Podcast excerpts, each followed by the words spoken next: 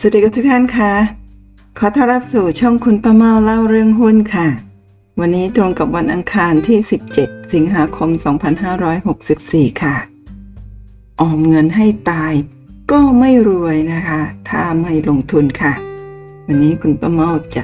นำเรื่องราวของการออมเงินนะคะ saving เปรียบเทียบกับ investing หรือการลงทุนนั่นเองนะคะมาเปรียบเทียบให้ดูว่า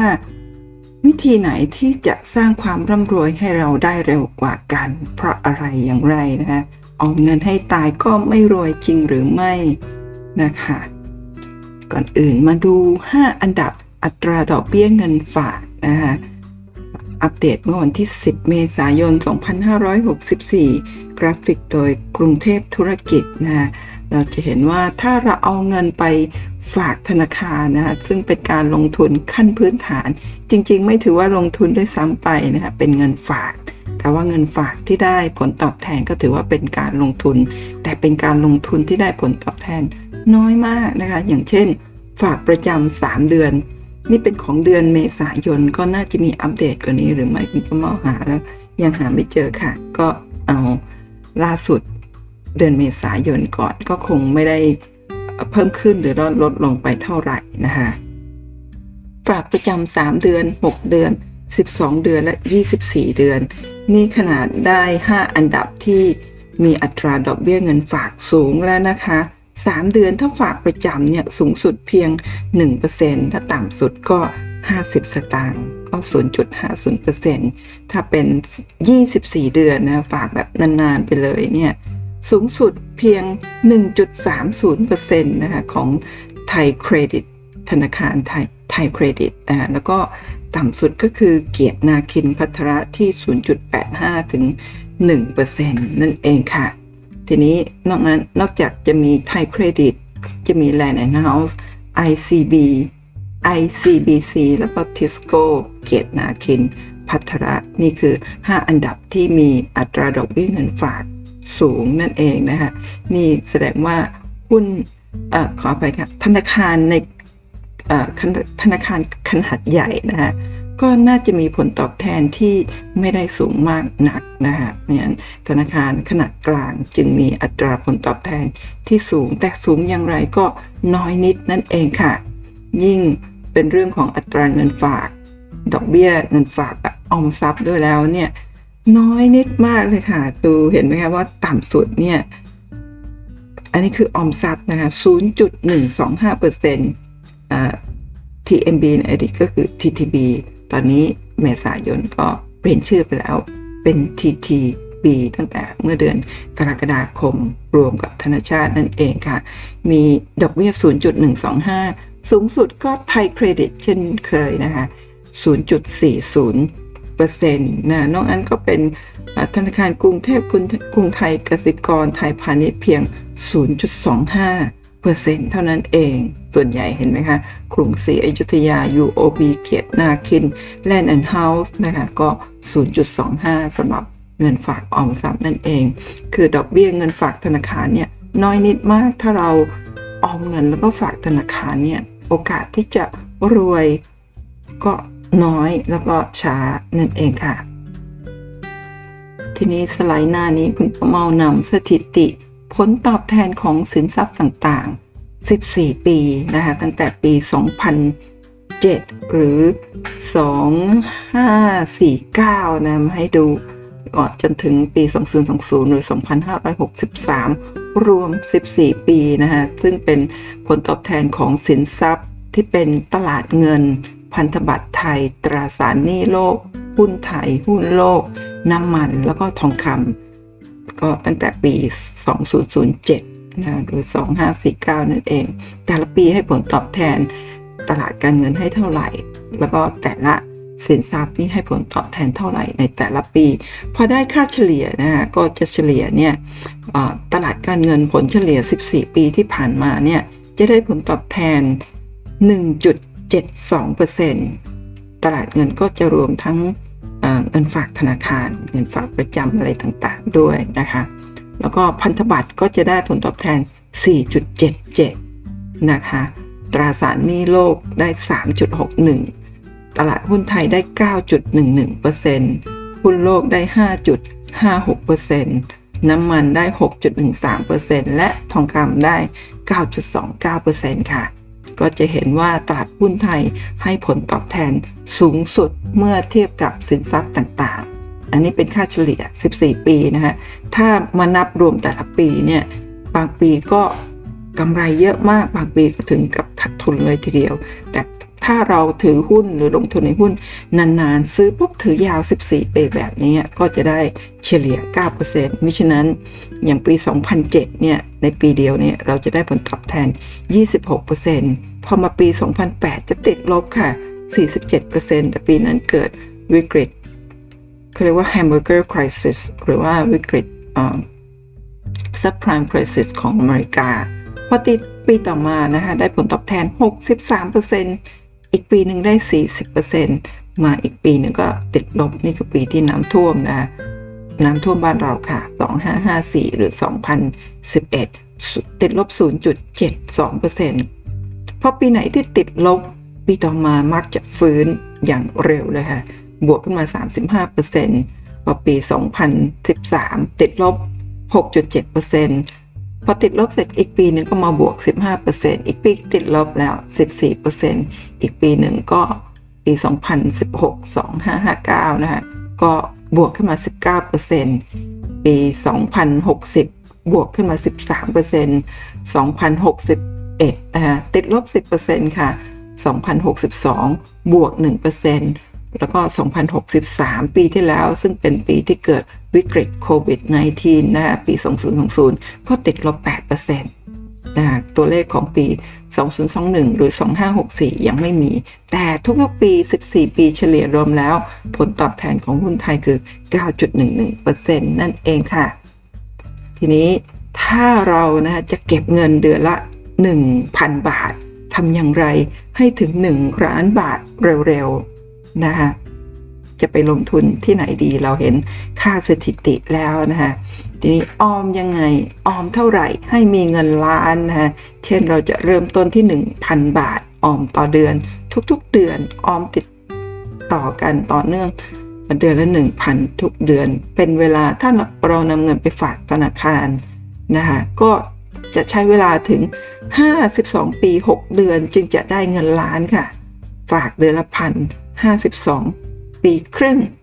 ถ้าไปฝากกับพันธบัตรรัฐบาลนะคะเดือนละ1,000 1,000 ทุกเดือน จะใช้เวลา 39 ปี 10 เดือนจึงจะมีเงินล้าน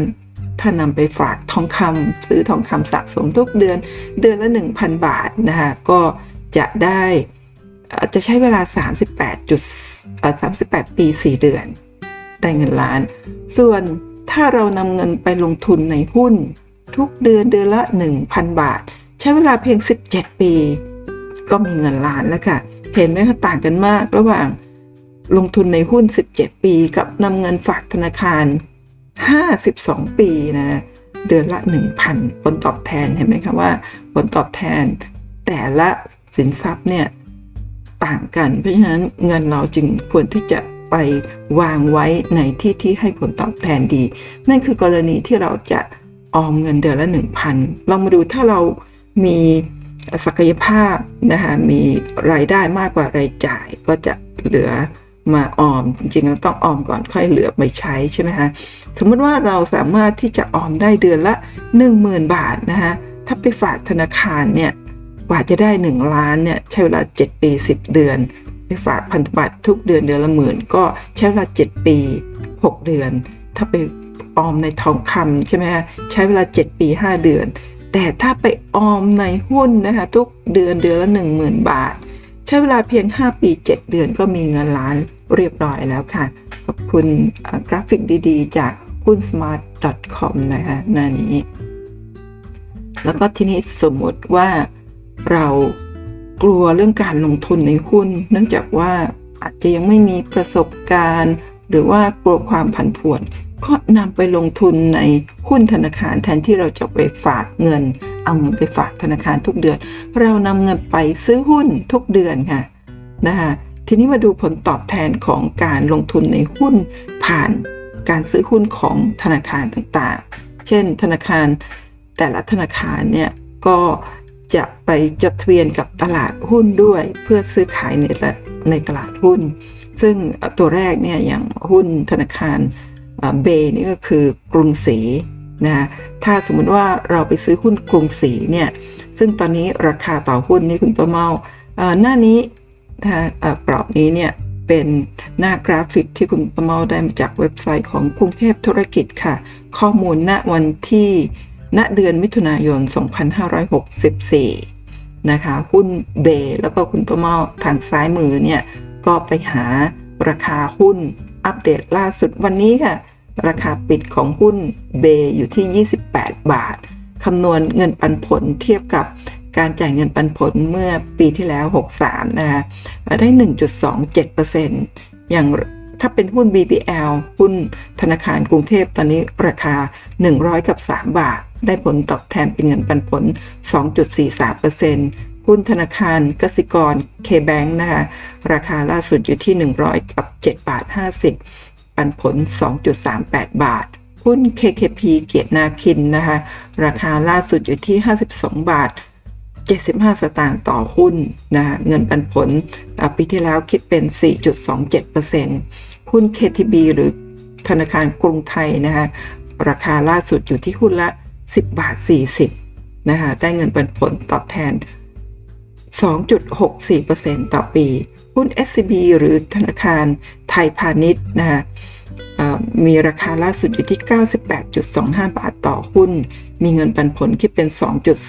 2.37%หุ้น TTB หรือธนชาติทหารไทยนะคะราคาล่าสุดอยู่ที่ 98 สตางค์ต่อหุ้น เงินปันผลสูงเลยค่ะ 59%แล้วก็หุ้นธนาคารเทสโก้นะคะราคาล่าสุดอยู่ที่ 89 บาทนะโดยคิดเป็นอัตราเงินปันผล 7.08%ค่ะ อัตราเงินปันผลของปี 63 ที่แสดงให้ดูทั้งหมดนี้เนี่ย ปี 63 เป็นปีที่เกิดวิกฤตโควิด -19 เพราะฉะนั้นเงินปันผลของแต่ละธนาคารเนี่ย ส่วนใหญ่แล้วจะค่อนข้างจะลดลงนะคะ ในปีปกติเนี่ยหุ้นแต่ละตัวเนี่ยเงินปันผลจะสูงกว่านี้ประมาณ 1 ถึง 3%เลยทีเดียวนะคะก็ปีที่แล้วเกิดวิกฤต แล้วก็ปีนี้ก็คงจะยังไม่ฟื้นดีนักสำหรับเรื่องของผลประกอบการ แล้วก็กำไรของธนาคาร เพราะฉะนั้นเงินปันผลก็คงอยู่ในระดับใกล้เคียงตรงนี้นะคะทีนี้ถ้าสมมติว่าเรา นำเงินไปฝากธนาคารแต่ละธนาคารเนี่ยดอกเบี้ยเราจะได้น้อยนิดอย่างที่สไลด์ต้นๆ แสดงให้ดูแล้ว ถ้าเป็นเงินออมทรัพย์ก็จะได้ประมาณ 25 สตางค์หรือว่า 0.25%แต่ถ้าเป็นฝากประจำก็ได้เฉลี่ยประมาณ 1%หรือ 1.5%ซึ่งถ้าสมมติว่าเป็นเงินปันผลเนี่ยจะได้สูงกว่านั้น แต่ว่าในเรื่องของการลงทุนในหุ้น เดี๋ยวสไลด์ถัดไปคุณประมาจะเราเพิ่มเติมให้ฟังนะฮะทีนี้หน้านี้เป็นการนำตัวเลขมาสรุปให้ดูนะฮะโดยกรุงเทพธุรกิจเป็นการคาดการคาดการเงินปันผล กลุ่มธนาคารครึ่งปีแรกปี 64 ที่กำลังจะประกาศจ่าย ตอนนี้ยังไม่ประกาศนะคะก็คาดว่าครึ่งปีแรกเนี่ยจะมีการ ประกาศจ่ายเงินปันผลระหว่างปี ปีหนึ่งส่วนใหญ่จะสองครั้ง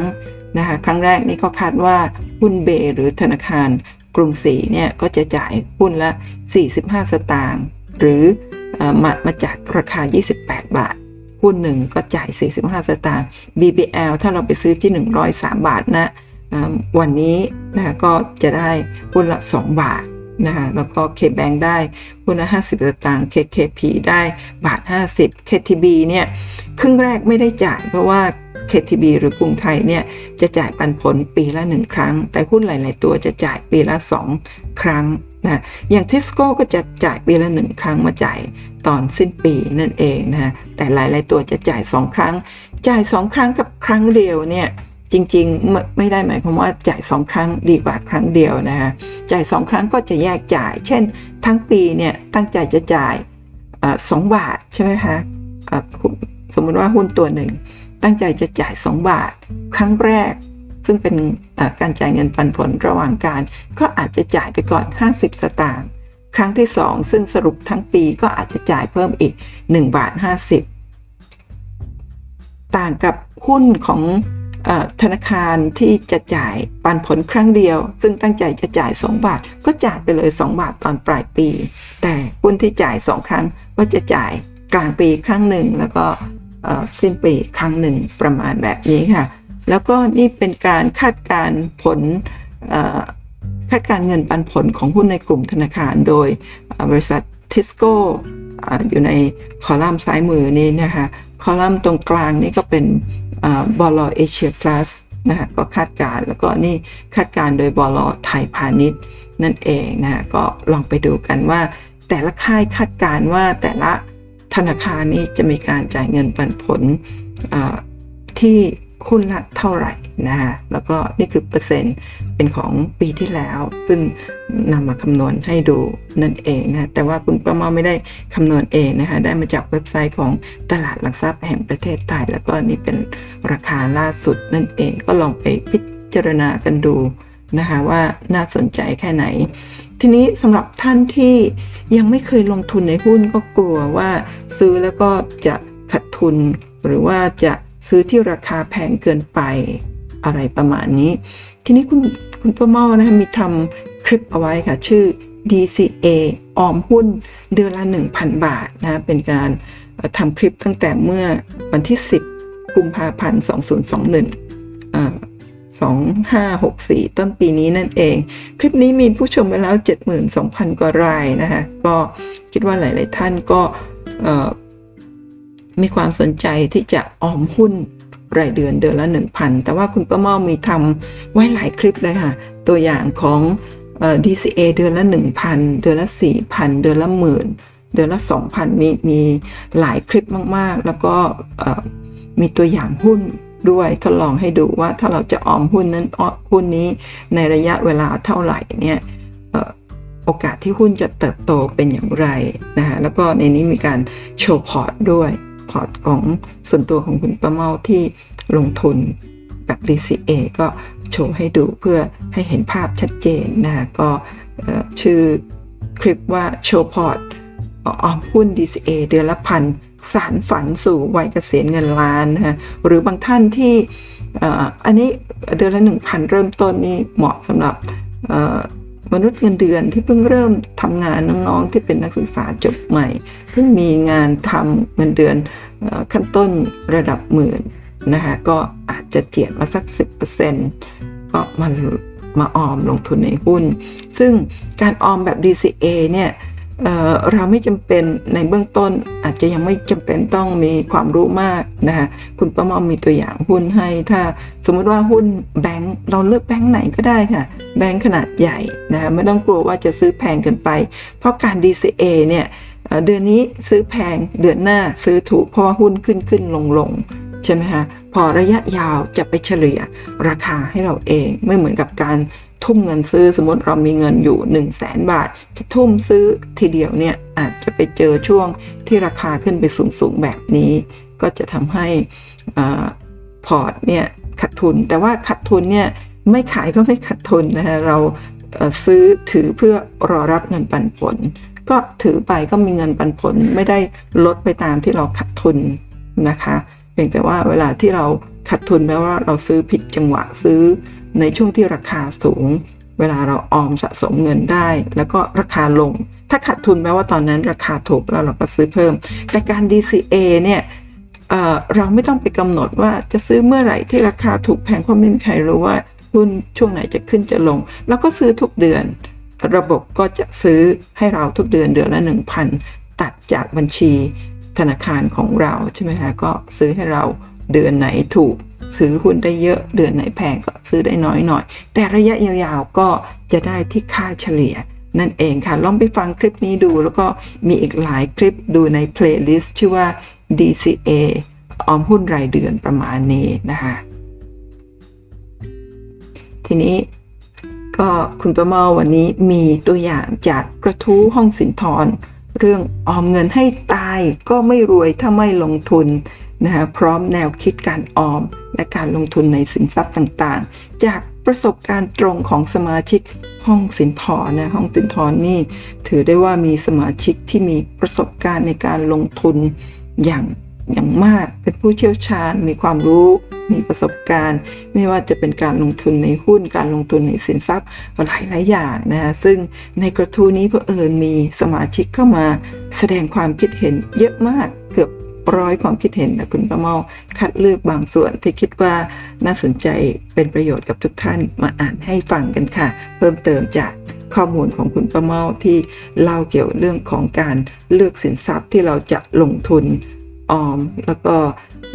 ทำอย่างไรให้ได้มีเงินล้านใช้เวลาเท่าไหร่อะไรประมาณนี้ นี่ก็จะเป็นกระทู้เพิ่มเติมความรู้ให้เราลองฟังมุมมองจาก ผู้รู้หลายหลายท่านว่าคิดกันว่าอย่างไรบ้างค่ะทูนี้ค่ะ ออมเงินให้ตายก็ไม่รวย ถ้าไม่ลงทุนคำพูดนี้จริงแค่ไหนครับ สมาชิกท่านนี้นะคะ คุณสมาชิกหมายเลข 6138017 เจ้าของกระทู้นะคะ โพสต์กระทู้นี้เมื่อวันที่ 9 ตุลาคม 2563 เมื่อปีที่แล้วนั่นเอง และกระทู้นี้มีการแชร์ไปแล้วถึง 700 กับ 7 รายนะคะก็แสดงว่ามีผู้ให้ความสนใจกระทู้นี้เยอะมากนะครจริงๆแล้วเจ้าของกระทู้เนี่ยเขียนไม่ยาวแต่เขียนเป็นคำถามนะเขียนกระทู้เป็นคำถาม แล้วก็แต่ว่าตรงนี้มีการแก้ไขข้อความน่าจะมีการปรับปรุงหรือว่า เพิ่มเติมหรือว่าลบทิ้งบางส่วนอันนี้ไม่ทราบแต่ว่าใจความสำคัญออีกส่วนหนึ่งก็อยู่ที่คอมเมนต์จากสมาชิกนั่นเองค่ะ เดี๋ยวคุณประเมาจะอ่าน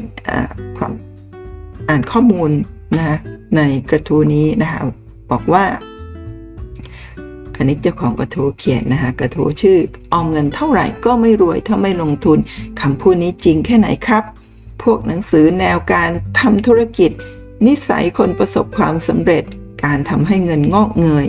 ชอบมีเนื้อหาประมาณว่า ต่อให้คุณเก็บเงินยังไงก็ไม่รวย ประหยัดให้ตายยังไงก็ไม่รวย อยากรวยต้องทำให้ได้ตามนี้ 1. หาเงินเก่ง ต้องหารายได้เข้ามาในกระเป๋าหลายช่องทาง ยิ่งหาได้เยอะเท่าไหร่ เงินเก็บเงินลงทุนก็จะมากตาม 2. เก็บเงินให้อยู่ ไม่ใช่ ไม่ให้ใช้เงินเลย แต่หลังจากได้เงินจากรายได้ หลายช่องทางแล้ว ให้เก็บเงิน 50-80%ถึงออมไว้ และใช้จ่ายอย่างประหยัด ไม่สร้างหนี้เสีย ควรซื้อความสุขเล็กๆ น้อยๆ และสุขภาพให้ตัวเองด้วย 3. ลงทุนให้เป็น ข้อนี้สำคัญที่สุด ถ้าทำได้แค่ 2 ข้อแรก จะแค่มีกินมีใช้ แต่ถ้าลงทุนเป็น ลงทุนเป็น จะทำให้มั่งคั่ง เพราะเงินจะไม่หยุดนิ่งอยู่ในบัญชี แต่เงินจะไปหาเงินให้เพิ่ม และจำไว้ว่า ยิ่งหาเงินได้เยอะ ก็ยิ่งจะมีเงินไปกระจายการลงทุนได้อีกเยอะ แล้วก็มีสมาชิกมาตอบนะเวลาที่แบ็กกราวเป็นสีสีแดงเลือดหมูแบบนี้เนี่ยแปลว่าเจ้าของกระทู้เนี่ยอชอบนะคะก็ คลิกขึ้นมาเป็นกระทู้ที่กระทู้ที่กระทู้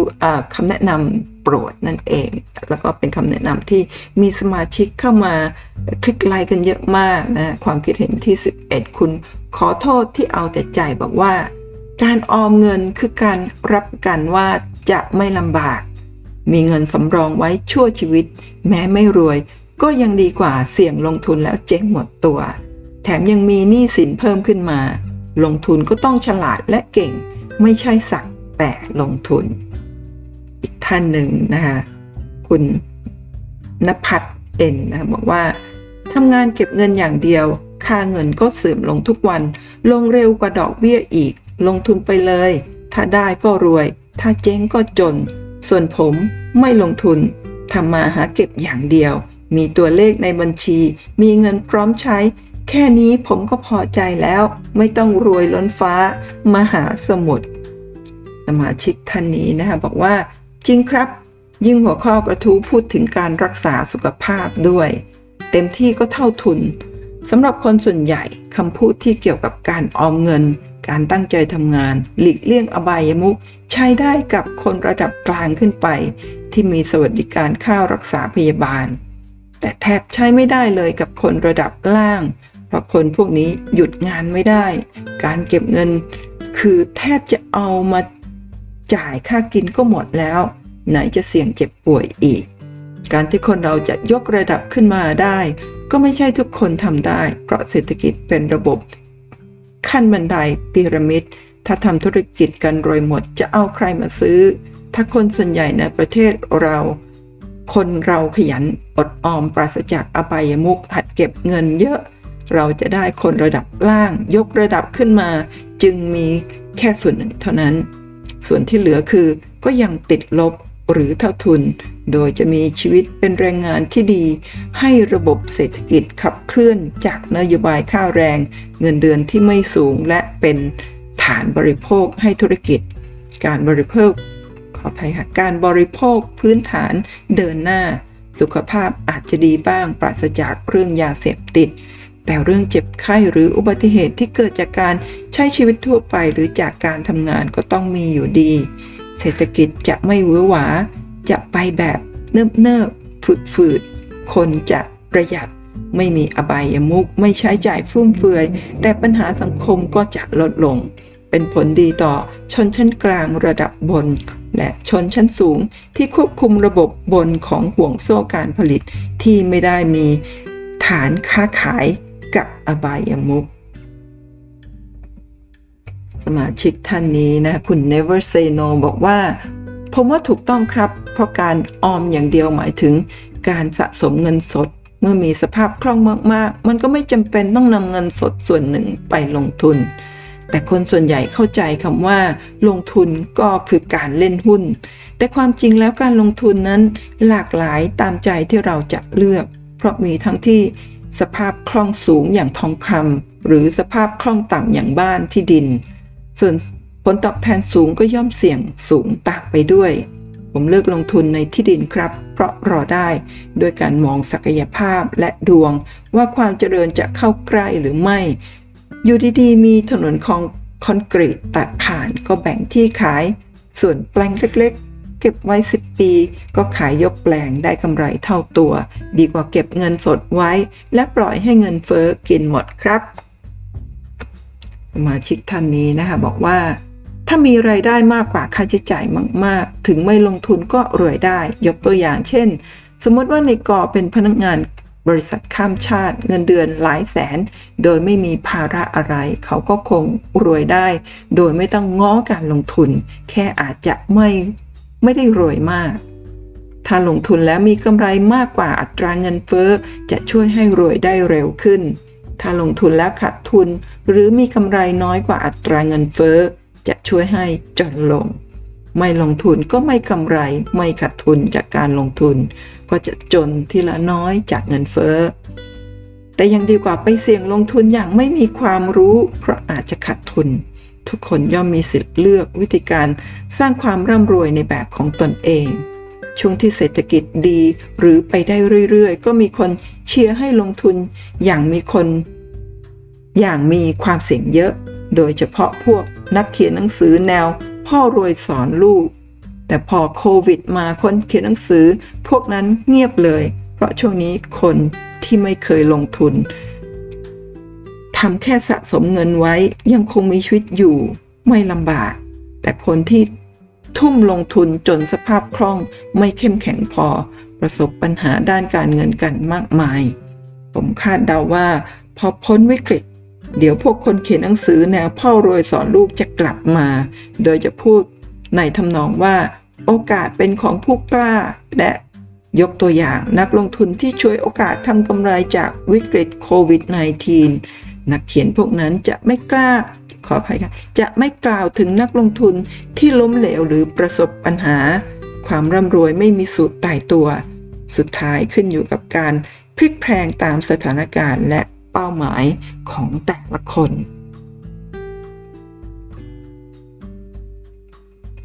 ความคิดเห็นนี้นะคะมีสมาชิกเข้ามาคลิกไลค์กันมากเลยนะคะ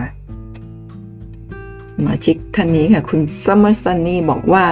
เราว่าจริงค่ะ เพราะทดลองด้วยตนเอง จนตอนนี้มันเห็นผลแล้ว ถึงแม้ว่าผลตอบแทนตอนนี้จะน้อย แต่ถ้าเทียบกับการฝากเงินในธนาคารอย่างเดียว ลงทุนเถอะค่ะ ได้ผลตอบแทนที่มากกว่าดอกเบี้ยเงินฝากแน่นอนค่ะ อีกท่านหนึ่งบอกว่า ออมเงินอย่างเดียวไม่รวย เพราะคนรวยต้องอดออม ให้รวยนะ่ะไม่มี เขารวยเพราะเขาลงทุน การออมเป็นนิสัยของการประหยัดช่วยทำให้เราไม่จน สมาชิกท่านนี้นะคุณเซริสบอกว่าจริงครับ เพราะอัตราเงินเฟอ้อเช่น ฝากธนาคารได้ดอกเบี้ย 0.5%ต่อปี ขณะที่เงินเฟอ้อซื้อของได้น้อยลงด้วยเงินเท่าเดิมปีละ 5%นี่คือเงินเฟอ้อนะฮะเงินเก็บเราได้ค่าลง 4.5%ต่อปี เก็บอย่างเดียว ไม่ต่อยอดยังไงก็ไม่รวยครับ แต่ถ้าเราซื้อทองเมื่อ 10 ปีก่อน แค่เราขายทองตอนนี้ก็ได้กำไร แต่มันเป็นการลงทุนไม่ใช่การเก็บเงินนะ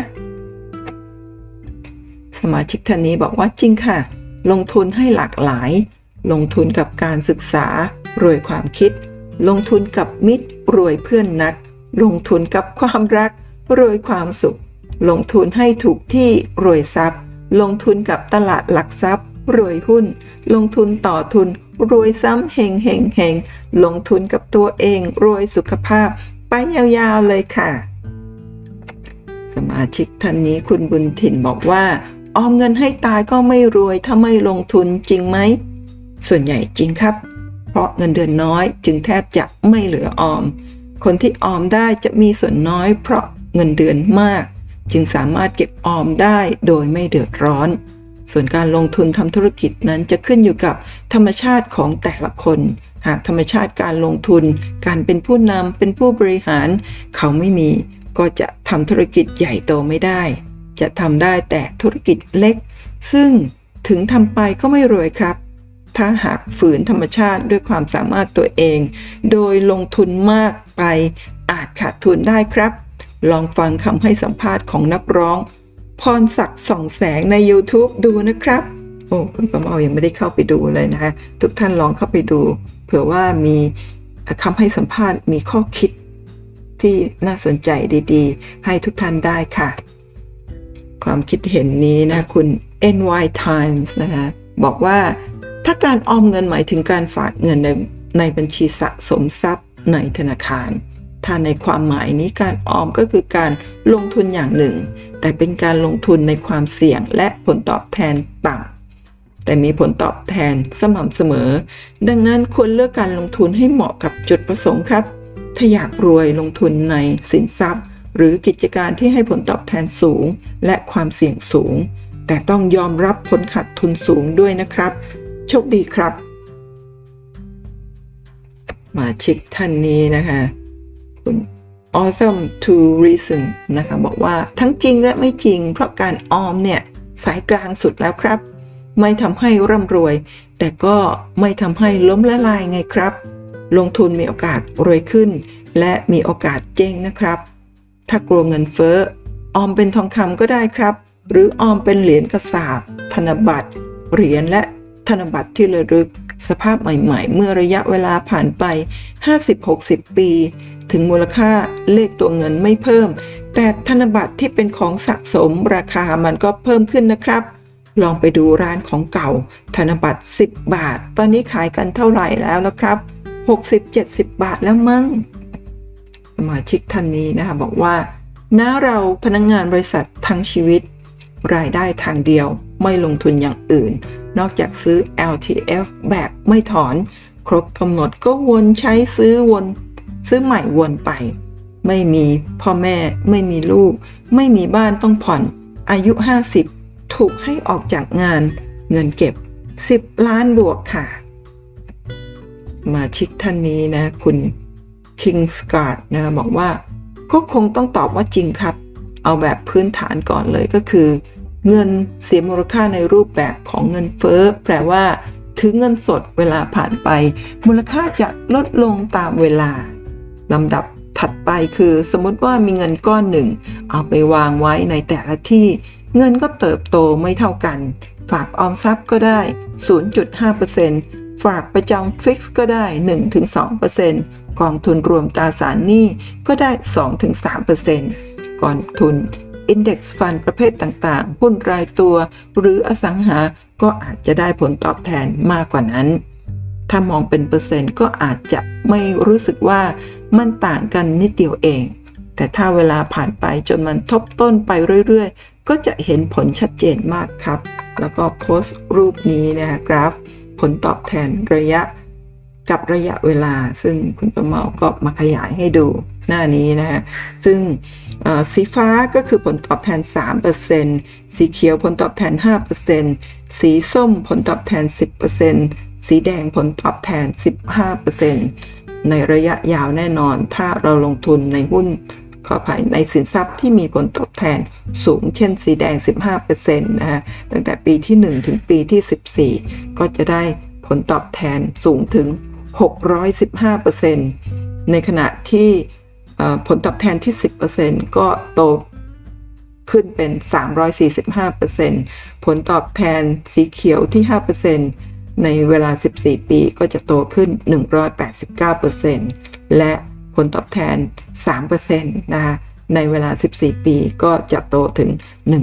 147%ค่ะ ความคิดเห็นท่านนี้นะคุณ Diablo c o m e o นะคะบอกว่า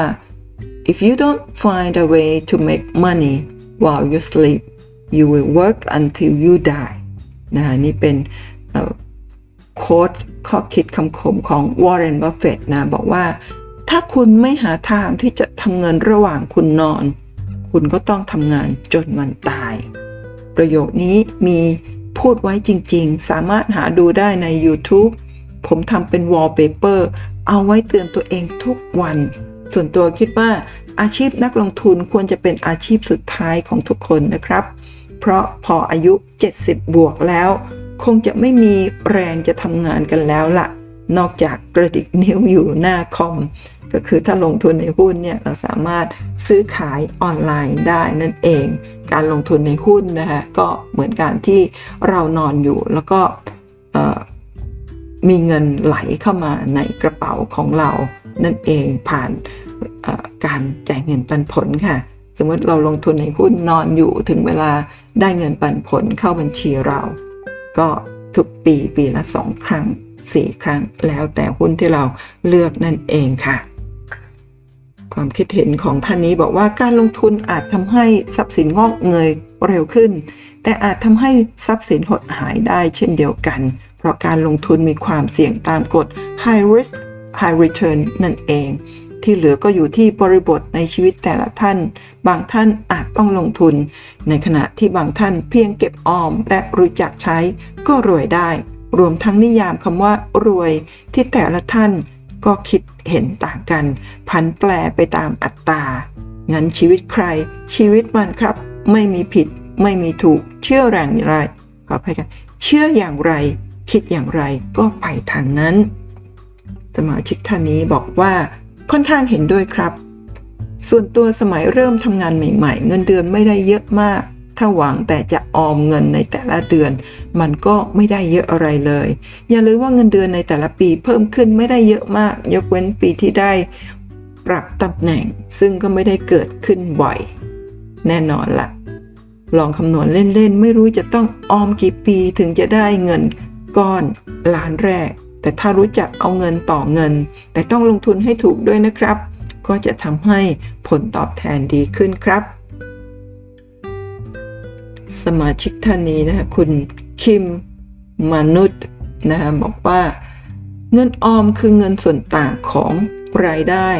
หักด้วยรายจ่ายเท่ากับเงินออม อันนี้คุณป้าเมาขออนุญาตสลับนิดนึงนะว่ารายได้หักด้วยเงินออม เท่ากับรายจ่ายก็คือ พอมีรายได้มาเนี่ย เราหักเป็นเงินออมไปก่อนเลยค่ะ ที่เหลือถึงจะนำมาใช้จ่ายเราถึงจะมีเงินออมสร้างวินัยในการออมที่ดีได้ ด้วยนะขออนุญาตคุณคิมนะคะความเห็นของผมคิดว่าถ้าเรามีเงินออมก็มีโอกาสรวยแล้วครับ การลงทุนคือวิธีหนึ่งในการจัดการเงินออม ก็อาจจะทำให้รวยเร็วรวยช้าได้ ขึ้นอยู่กับการวางแผนจัดการเงินออม กับเป้าหมายของแต่ละคนครับ สมาชิกท่านนี้บอกว่าเราว่าการไม่นำเงินมาทำให้งอกเงยก็คือความเสี่ยงอย่างหนึ่งอย่าลืมว่าเงินเราอยู่เฉยๆจริง แต่ค่ามันลดลงทุกปีทุกปี ลองถามตัวเองว่า ราคาของเมื่อ 20 ปีที่แล้วเท่ากับราคาตอนนี้หรือเปล่า เท่านี้เราก็น่าจะได้คำตอบแล้วนะคะ การลงทุนมีหลายแบบเลือกสิ่งที่ตัวเองถนัดและมีความรู้มากที่สุด เราเชื่อว่าถ้าเกิดจะลงมือทำอะไร ควรมีความรู้อย่างลึกซึ้งในเรื่องนั้นๆ คนที่บอกว่าเจ๊งๆกันเนี่ย ลองไปศึกษาดูว่ามันเกิดจากอะไร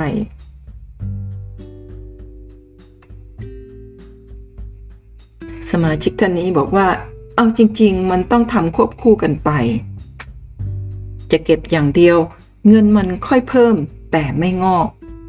จะเลือกอีกส่วนหนึ่งแยกออกมา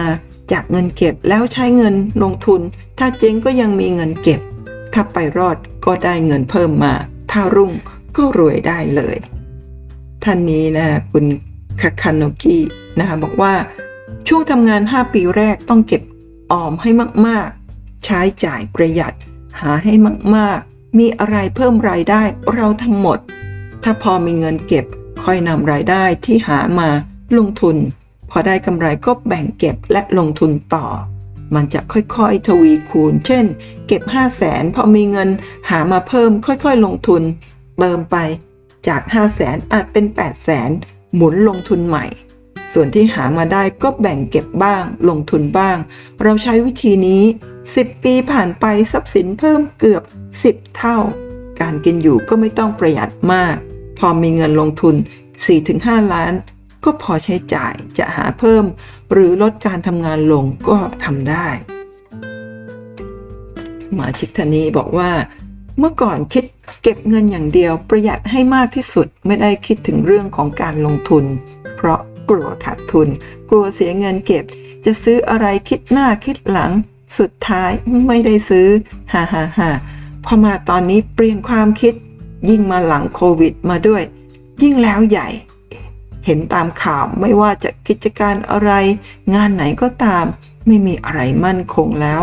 เงินที่เก็บมาใช้พอเจอโควิดเข้าไป ไม่พอ ไม่คิดแบบเดิมๆแล้ว เริ่มลงทุนในสิ่งที่เราถนัด ตั้งแต่ตอนนี้ตอนเรายัง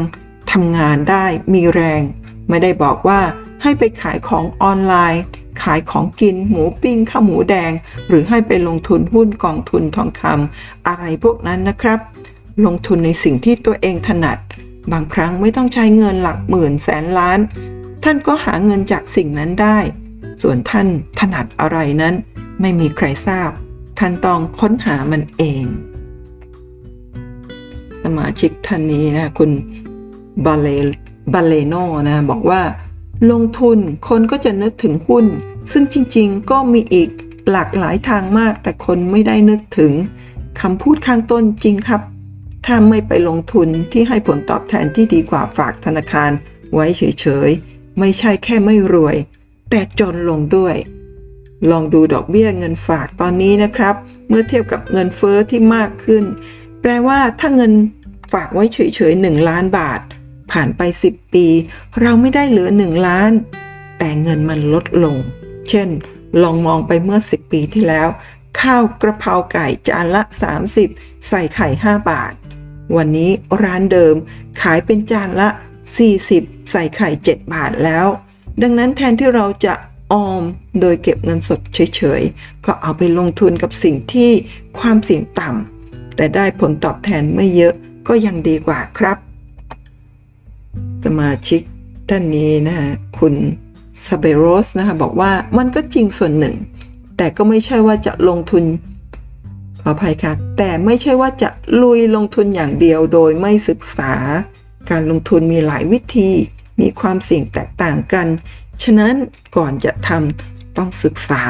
และพิจารณาอย่างรอบคอบ ประเมินตัวเองก่อนว่าเรามีทรัพย์สินเท่าไหร่ ลงทุนได้เท่าไหร่ รับความเสี่ยงได้แค่ไหน ต้องมีการกันเงินสำรองเอาไว้เผื่อว่ามันไม่เป็นอย่างที่หวัง จะได้ไม่เจ็บตัวมาก เรื่องพวกนี้ก็ต้องคิดด้วย เพราะหากลงทุนโดยไม่คิด ต่อให้รวยเป็นร้อยล้านพันล้านก็หมดได้ ต้องระมัดระวัง ไม่ใช่คิดจะทำก็ทำสมาชิกท่านนี้บอกว่า เงินเก็บ ชื่อมันก็บอกอยู่แล้วว่าเงินเก็บ เก็บไว้สำรอง เก็บไว้เพื่อเกิดอะไรขึ้น เก็บไว้เพื่อความมั่นคงของตัวเอง ไม่ได้เก็บไว้เพื่อให้รวยขึ้น เพราะมันไม่ทำให้รวย ถ้าจะรวยแน่นอนว่ามันต้องลงทุน แต่มันก็ต้องใช้ความสามารถทักษะว่ากันไป ถ้าแบ่งเงินเก็บเป็นสองส่วน อันหนึ่งเป็นเงินเก็บไปเลย อันหนึ่งแบ่งไปลงทุน อันนี้ค่อยยังชั่วสำหรับคนที่ยังไม่เก่ง อย่างน้อยก็ไม่หายหมด มาชิกท่านนี้นะคะคุณ RX 93 บอกว่า ถ้าออมโดยไม่ลงทุนก็ไม่มีการงอกเงยเลย มันก็เหมือนเอาเงินใส่ไหโดยเงินเฟ้อกินไปเรื่อยๆ การลงทุนความหมายกว้างมาก เอาเงินใส่บัญชีฝากประจำก็ใช่ ซื้อหุ้นกองทุนก็ใช่ เข้าคอร์สเรียนเพื่อพัฒนาตัวเองก็ใช่ สมัครยิมก็ใช่ศัลยกรรมทำหน้าทำนมก็ใช่ ถ้าลงทุนอันไหนแล้วได้ผลตอบแทนกลับมามากกว่าที่ลงไป ในระดับความเสี่ยงที่รับได้ ก็ถือว่าโอเค เอาเงินเข้าแบงก์เป็นการลงทุนความเสี่ยงต่ำผลตอบแทนย่อมต่ำตาม ต่ำจนสู้เงินเฟอ้อไม่ไหว มูลค่าลดเรื่อยๆ แต่ก็ต้องมาลงตรงนี้บ้างเพื่อความปลอดภัย ไม่ใช่เพื่อหวังรวย การลงทุนอย่างอื่นอาจจะสู้เงินเฟอ้อได้มากกว่าสมาชิกท่านนี้นะคุณบีดี182 บอกว่า เขาก็พูดถูกแล้วนี่ครับ ออมอย่างเดียวไม่รวย แต่ไม่เจ๊ง ลงทุนอย่างเดียวอาจจะรวย และอาจจะเจ๊ง เขาถึงแนะนำให้กระจายความเสี่ยงไงครับ ออมด้วย แล้วก็แบ่งมาลงทุนด้วย ไม่ใช่เอาเงินออมมาเทลงทุนไปจนหมดหน้าตัก สมาชิกท่านนี้นะคะคุณพงศรีบอกว่า ผมเป็นข้าราชการบำนาญเกษียณมา 14 ปีแล้ว บวกอายุติ๊กตอกติ๊กตอก74 ปีนะคะท่านนี้ เริ่มต้นทำงานตั้งแต่อายุ 20 ระบบเงินเดือนตั้งแต่ 750 บาท หลังเกษียณมีบ้านที่ดิน รถราตามความจำเป็น หลังเกษียณมีเงินเก็บพอสมควรไม่มีหนี้ใด ๆ เงินบำนาญที่มีพอใช้พอจ่าย ไม่ต้องไปลงทุนใด ๆ ที่จะเกิดความเสี่ยง ดังนั้นการลงทุนที่ดีที่สุด คือลงทุนโดยการเก็บออมไม่พึ่งธุรกิจที่จะทำให้ตัวเองเดือดร้อน สมาชิกท่านนี้นะคะบอกว่า ออมเงินให้ตายก็ไม่รวย เท่ากับจริงครับ เพราะออมเงินทำให้เรามีเงินเก็บแบบพอเพียง ยังไงก็ไม่สามารถรวย รวยระดับหลายร้อยล้านได้เลย แยกคำตอบเป็น 3 ข้อ 1. หาเงินเก่ง คืออาจจะมีรายได้เดือนละหลายแสนถึงหลักล้านทำให้เราสามารถแบ่งเงินได้ 2 ส่วนตามที่คุณบอก 1. 1 ส่วนเก็บออม อีก 1 ส่วนเอาไว้ลงทุน เท่ากับข้อนี้ถูกต้อง ข้อ 2. เก็บเงินอยู่ คือหลังจากหาเงินมาให้แบ่งเก็บออม 50-80%เพื่อนำไปลงทุนบ้าง เก็บออมบ้าง ตามสัดส่วน ความเหมาะสมของแต่ละบุคคล เท่ากับข้อนี้ถูกต้อง แต่ต้องบอกว่า 50%ถึง 80%นี้ต้องแล้วแต่ภาระพื้นฐานชีวิตและปัจจัยต่างๆ ของแต่ละบุคคลด้วย ข้อ 3. ลงทุนเป็น คือลงทุนในสิ่งที่รู้นะ และการลงทุนมีโอกาสเจ๊ง เท่าทุนและรวย เท่ากับข้อนี้ก็ถูกต้อง เพราะ ถ้าเอาตามที่คุณว่ามา ถ้าคนเรามีแค่สองข้อ ก็จะแค่มีกินมีใช้ ไม่จนลงไม่รวยขึ้น กลางๆ แต่ถ้ามีครบ 3 ข้อ ก็มีโอกาสรวยขึ้นหรือจนลง สมมติว่าถ้ามีแค่2ข้อ ก็ทำให้เรามีพอใช้จ่าย ถ้ารายได้เยอะก็อาจจะมีฐานะสูงกว่าคนที่มีรายได้น้อยบ้าง แต่ถ้าไม่มีการลงทุนเพิ่มเติม วงเล็บไม่ว่าจะลงทุน ธุรกิจ หุ้นปล่อยเช่ากองทุนรวมต่างๆ เราจะไม่มีโอกาสรวยเลย คนรวยทุกคนบนโลกนี้เข้าลงทุนกันครับ สมาชิกท่านนี้บอกว่าจริงค่ะ เงินออมก็ทำให้มีเงินเก็บ เงินสำรองไว้ใช้ยามจำเป็น แต่ไม่ทำให้เงินงอกเงย และอาจลดลงได้ควรแบ่งเงินออมไปลงทุนให้มันทำเงินงอกเงยเพิ่ม ถึงจะรวยขึ้นมา ทั้งนี้ทั้งนั้นชอบแบบไหนก็เลือกแบบนั้นละค่ะ สมาชิกท่านนี้นะคะคุณเพ็กซ์เพ็กซ์อังนะถ้าอ่านผิดขออภัยค่ะ การออมเงินเป็นส่วนหนึ่งของกระบวนการอยู่รอด แต่ค่าเงินลดลงทุกวัน ถ้าไม่เอาเงินไปต่อยอดก็รอวันที่มันจะหมดมูลค่าไป ทั้งนี้ทั้งนั้นการลงทุนมีความเสี่ยงการไม่ลงทุน ก็มีความเสี่ยงในระยะยาวและนั่นก็คือทั้งหมดของกระทู้ออมเงินให้ตายก็ไม่รวย ถ้าไม่ลงทุนคำพูดนี้จริงแค่ไหนครับ จากท่านเจ้าของกระทู้สมาชิกหมายเลข 6138017อ่า17 นะคะ โพสต์ลงเว็บไซต์ของห้องสินทรพันทิพย์เมื่อวันที่ 9 ตุลาคม 63นะมีผู้แชร์ไปแล้ว 707 ราย ถ้าท่านอ่านแล้วตั้งแต่ปีแล้ว อาจจะลืมไปแล้ว วันนี้คุณประเมานำมาอ่านทบทวนความจำให้อีกครั้งหนึ่งค่ะ ก็ขอขอบคุณท่านเจ้าของกระทู้แล้วก็สมาชิกห้องสินทรทุกๆทท่านนะคะสำหรับประสบการณ์ ความรู้คำแนะนำที่เป็นประโยชน์ และก็มีคุณค่าอย่างยิ่ง ขอให้ทุกท่านมีประสบความสำเร็จนะในการลงทุน แล้วก็หวังเป็นอย่างยิ่งว่าคลิปนี้ จะให้ข้อคิดในการเลือกลงทุนในสิ่งที่ท่านถนัดและเหมาะกับทุกท่านค่ะ แล้วก็สำหรับท่านที่สนใจในการลงทุนในหุ้นแล้วก็ยังไม่มีความรู้อย่าเพิ่งกระโจนเข้าตลาดหุ้นนะคุณป้าเมามีคลิปมือใหม่เล่นหุ้นต้องรู้อะไรบ้างนะฮะอันนี้เป็นตัวอย่างของตอนที่ 1 โพสต์ไปเมื่อวันที่ 16 กุมภาพันธ์2020 2 ปีที่แล้ว ใช่ไหมคะไม่ใช่ 2 ปีที่แล้วปีที่แล้วค่ะ นะคะปีที่เกิดวิกฤต เดือนกุมภาพันธ์ก่อนวิกฤตมีผู้มีผู้ชมไปแล้ว 30,000 ราย คุณป้าม่อมีซีรีส์มือใหม่เล่นหุ้นต้องรู้อะไรประมาณ 10 ตอนค่ะ ท่านที่ยังไม่มีความรู้เรื่องหุ้นนะลองเข้าไปศึกษาดูจาก 10 ตอนนี้ คุณพ่อมอเชื่อว่า 10 ตอนเป็นพื้นฐานที่จะช่วยท่านเข้าใจในการลงทุนในหุ้น พอ ฟัง 10 ตอนนี้ครบเข้าไปดูในเพลย์ลิสต์ได้นะฮะก็ไปดูเพลย์ลิสต์ที่ชื่อว่า DCL ออมหุ้นรายเดือน เพื่อที่จะเริ่มออมหุ้นได้ หลังจากออมไปสักระยะนะลงทุนไปสักพักและท่านมีความรู้ความเข้าใจลึกซึ้งแล้ว ก็ค่อยมาลงทุนซื้อขายหุ้นเป็นรายตัวนะถือระยะยาวเรื่นรอบหรืออะไรก็แล้วแต่ความรู้ที่ท่าน ศึกษาเรียนรู้ให้เข้าใจนั่นเองค่ะ หวังว่าคลิปนี้จะเป็นประโยชน์นะคะ ท่านสามารถติดตามคลิปดีๆ แบบนี้ได้จากช่องทาง YouTube แล้วก็พอดแคสต์ช่องคุณประเมาเล่าเรื่องหุ้นค่ะ ก็อย่าลืมกดติดตามกด subscribe ไลค์แชร์นะคะเพื่อที่จะไม่พลาดคลิปดีๆ จากช่องคุณประเมาเล่าเรื่องหุ้น แล้วก็อย่าลืม กดกระดิ่งแจ้งเตือนเพื่อที่จะไม่พลาดคลิปใหม่ๆ ที่คุณประเมาจะนำมาเล่าให้ทุกท่านฟังในโอกาสต่อๆไปนั่นเองค่ะ ขอให้ทุกท่านโชคดีมีเงินล้านนะคะ พบกันใหม่คลิปหน้าค่ะ สวัสดีค่ะ